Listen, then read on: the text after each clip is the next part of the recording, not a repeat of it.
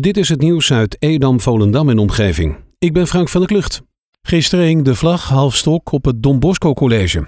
Dit naar aanleiding van de moord op Samuel Paty. Samuel Paty was een Franse docent geschiedenis en maatschappijleer en werd op 16 oktober vermoord. Het Don Bosco College laat op de social media weten vierkant achter leraren en de grondwettelijke vrijheid van meningsuiting te staan. Docenten moeten in vrijheid en veiligheid hun werk kunnen doen, zodat de leerlingen zich kunnen ontwikkelen tot zelfstandige burgers die kunnen samenleven in een land dat wordt gekenmerkt door vrijheid, gelijkwaardigheid en solidariteit. De gemeente Waterland volgt de richtlijnen van de veiligheidsregio Zaanstreek-Waterland voor de viering van Sint Maarten. En dat is in overeenstemming met de landelijke maatregelen. Dit betekent dat Sint Maarten vieren mag, maar binnen de huidige maatregelen. De gemeente Waterland krijgt ook berichten van verontruste bewoners die het niet veilig vinden dat Sint Maarten dit jaar gevierd wordt. Zij vinden het onveilig voor de ouders met kinderen, maar ook voor degene die de deur open doet. Burgemeester Heldoorn adviseert om in ieder geval de landelijke maatregelen in acht te nemen. Bij de Milieustraat in Purmerend wordt een slagboom geplaatst. Vanaf 15 november heeft u alleen met een pasje toegang tot de Milieustraat.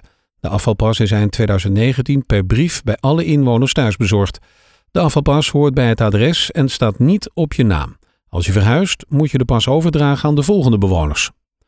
Op maandag 7 december is het Nationale Vrijwilligersdag. Dit jaar heeft deze feestdag een extra bijzonder tintje, want in 2020 zijn vrijwilligers meer nodig dan ooit.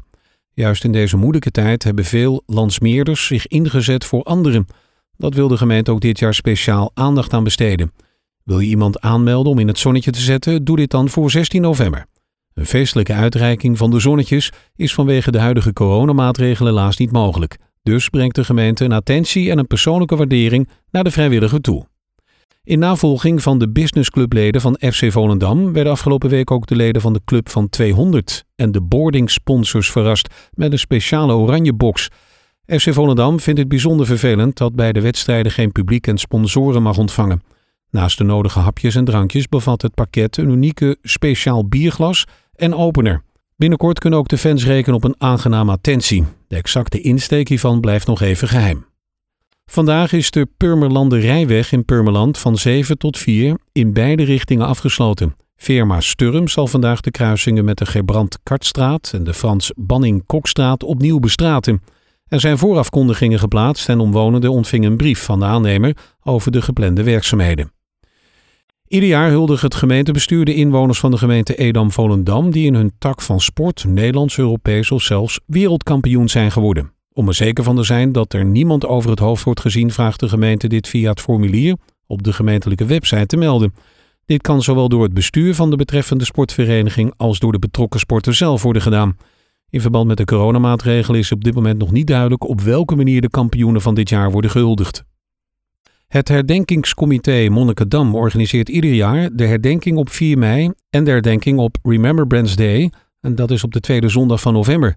Uiteraard wordt er straks op 8 november ook herdacht, maar vanwege de coronapandemie heeft men moeten besluiten tot een sobere plechtigheid. En dat wil zeggen zonder publiek en zonder toespraken, gedicht en muziek. Het herdenkingscomité komt bijeen bij het Propellermonument aan de Zarken om half twaalf in twee aparte groepjes. Er zal een korte toespraak worden gehouden waarbij de namen van de 15 omgekomen bemanningsleden zal worden genoemd. Maar er zal ook de last pose worden geblazen en er worden twee minuten stilte gehouden. Inwoners van Edam-Volendam ontvangen binnenkort een brief met een waardebon ter waarde van 70 euro om hun woning te verduurzamen. Zo helpt de gemeente de energierekening te verlagen en werken zij aan doelstellingen van het klimaatakkoord. Hoe minder energie we met z'n allen gebruiken, hoe minder energie er opgewekt hoeft te worden. De waardebon is te gebruiken voor de aankoop van energiebesparende producten zoals bijvoorbeeld tochtstrips, ledlampen en radiatorfolie. Ook kan je de waardebon inzetten voor de aanschaf van grootschalige maatregelen zoals zonnepanelen en isolatie. Tot zover het nieuws uit Edam, Volendam en omgeving. Meer lokaal nieuws vindt u op de Love Kabelkrant, onze website of in de app.